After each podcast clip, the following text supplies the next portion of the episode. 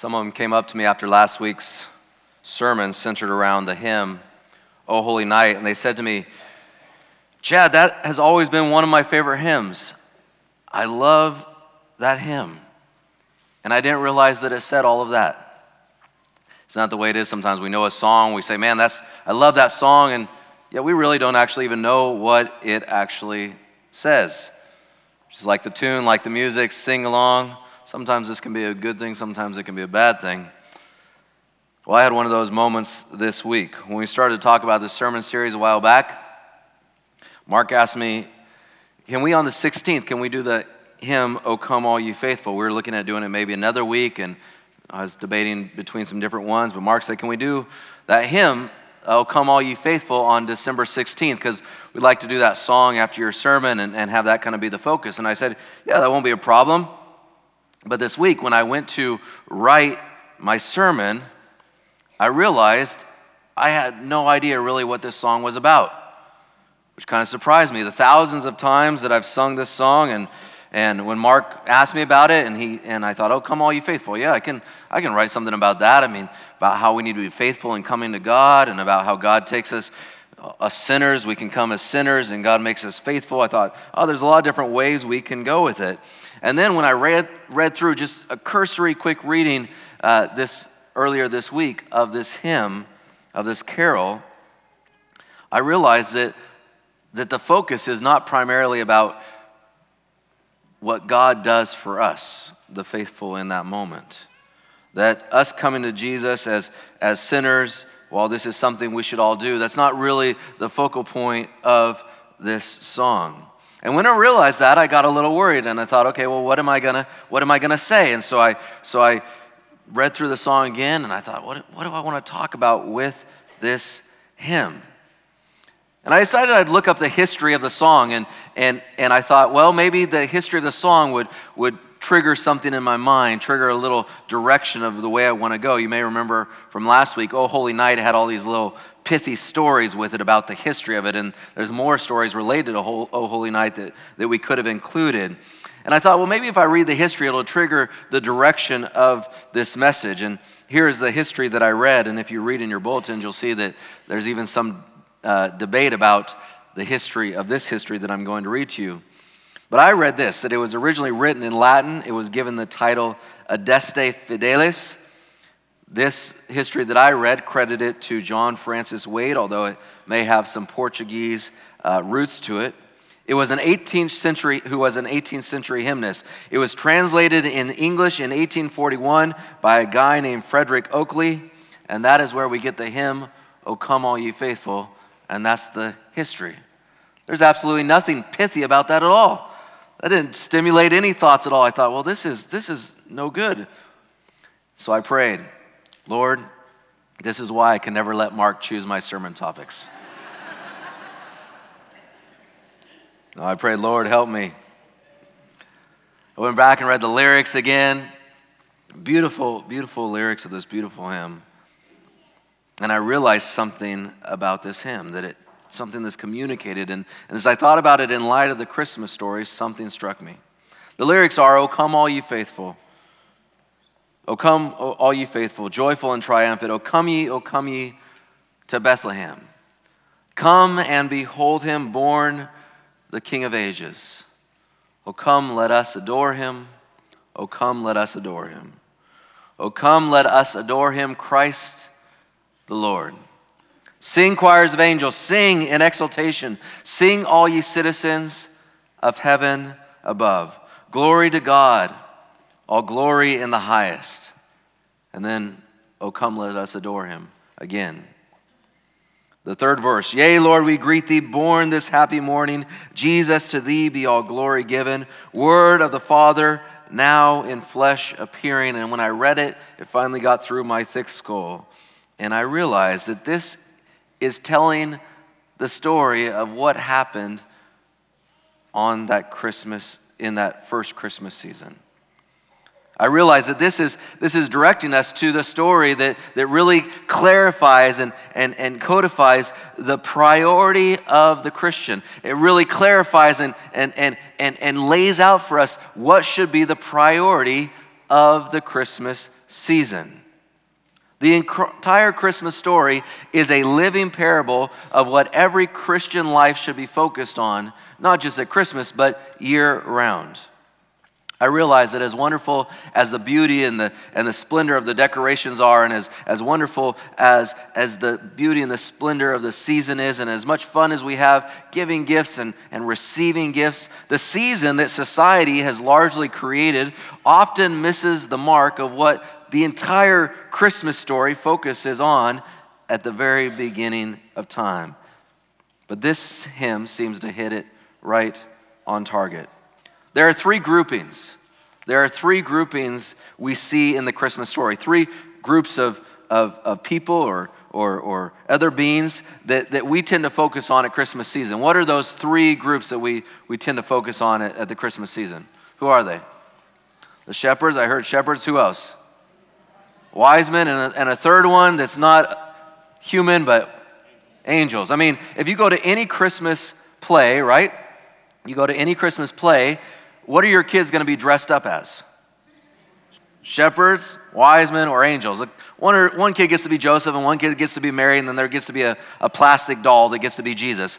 But, but everyone else is a shepherd, an angel, or a wise man. My kid, we went to a thing this week, and my, my youngest son, Levi, he was a wise man, and he had, his, he had a single line and gold. It was, he delivered it majestically. It was amazing. But he was a wise man. That's what we focus on. Those three groupings. And as I thought about those three groupings, I thought about the story in Luke chapter 2 and what we've read already today and what we will continue to read. And in Luke chapter 2, beginning in verse 7, the Bible tells us that, that Mary gave birth to her firstborn son, who was Jesus. And she wrapped him in swaddling clothes and laid him in the manger because there was no place for them in the inn. And the Bible tells us in that same region there were shepherds keeping watch over their flocks by night. And an angel of the Lord appeared to them, and the glory of the Lord shone around them, and they were filled with great fear. And the Bible tells us in verse 10 of chapter 2 that the angel said to them, Fear not, for behold, I bring you good news of great joy that will be for all people. And we talked about this last week, and we praise the Lord that it is great news for all people. For unto you is born this day in the city of David a Savior who is Christ the Lord. And then the angel tells them what the sign will be. And then the Bible tells us in verse 13, and suddenly there was with the angel a multitude of the heavenly hosts singing, praising God, and saying, Glory to God in the highest, and on earth peace among those with whom he is pleased. The Bible tells us that when the angels went away, the shepherds said, Let us go and find out what this thing is that we've heard of in Bethlehem. And they go. And they went with haste, and they found Mary and Joseph and the baby lying in the manger, just as it had been told to them. And when they saw it, they made known the saying that had been told them concerning the child. And the Bible tells us in verse 18 all who heard it wondered at what the shepherds told them, but Mary treasured up all these things in her heart. And verse 20 tells us that the shepherds then left, glorifying and praising God for all that they had heard and all that they had seen as it had been told to them. Then in the book of Matthew, the other part of the Christmas story that we read in Matthew chapter 2, beginning in verse 1, the Bible tells us that after Jesus had been born in Bethlehem of Judea in the days of Herod the king, behold, wise men from the east came to Jerusalem. They came to Jerusalem because they had seen a star and they were looking for the one who had been born king of the Jews. And they said, We have come to worship him. And then in verse 9, the Bible tells us, Behold, the star that they had seen when it rose went before them until it came to rest over the place where the child was. When they saw the star, they rejoiced exceedingly with great joy. And going into the house, they saw the child with Mary, his mother, and they fell down and they worshiped him. Then, opening their treasures, they offered him gifts gold and frankincense and myrrh. Three groups the angels, the shepherds, and the wise men, they all have one thing in common. They all have one thing in common. When they realize the magnitude of the moment, their natural response, what they do is they praise and they worship the Savior, Jesus Christ. Last week we were singing the song, O Holy Night. And and I was sitting, I was standing here on the front row, and we were singing "Oh Holy Night," and just hearing all of you sing behind me, and hearing the choir sing in front of me.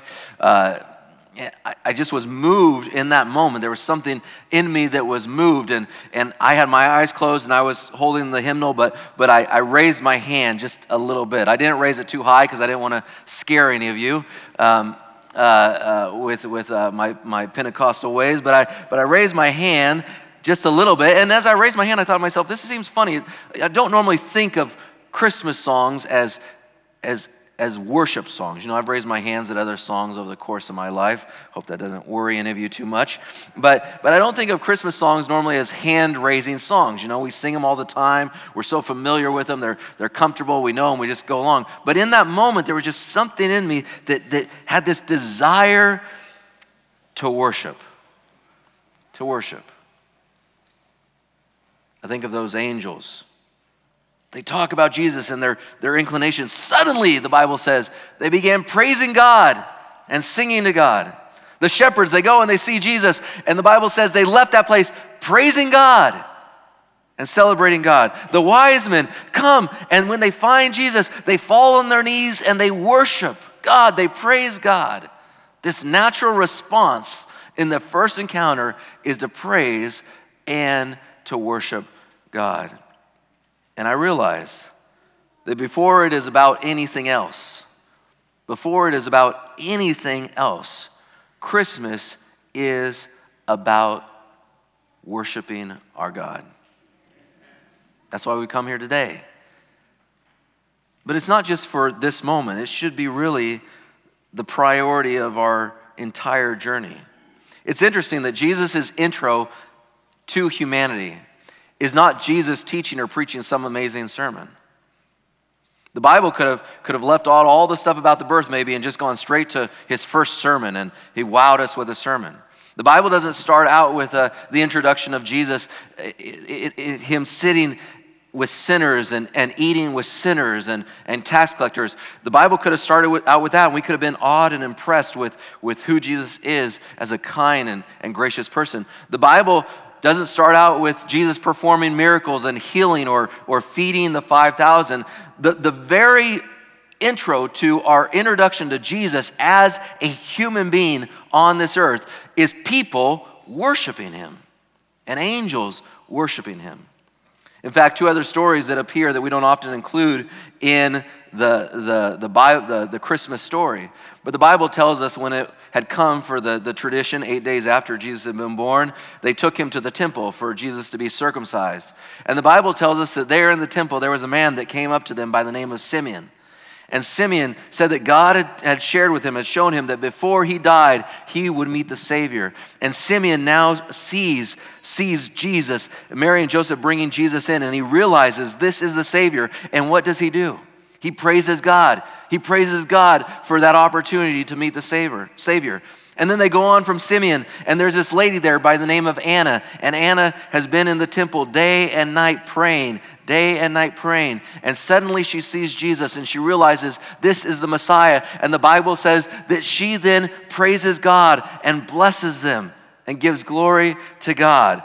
Their immediate reaction is worship. Isn't it interesting that the first four encounters with humanity that appear in the Bible all are moments of people coming and worshiping the Savior.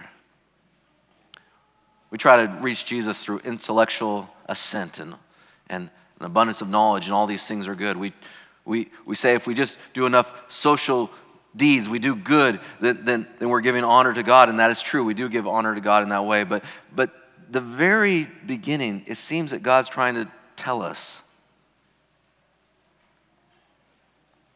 that our, that our first response, our first connection to Jesus,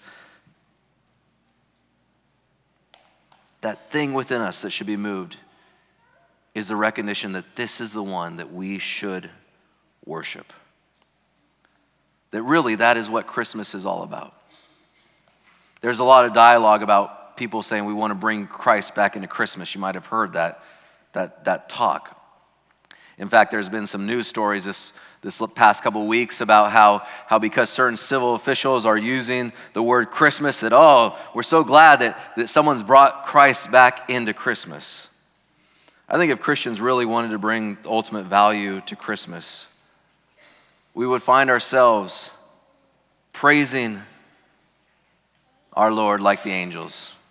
We would find ourselves praising the Lord like the shepherds. We would find ourselves praising the Lord like the wise men. We would leave this place and people would say, Those people have been worshiping the Savior. Truly, if we wanted to really make Christmas about Christ, we would follow the call of this great hymn and in every aspect of this season and in every aspect of our lives, we would follow the appeal Oh, come, let us adore him. Oh, come, let us adore him. Oh, come, let us adore him. Christ our Lord.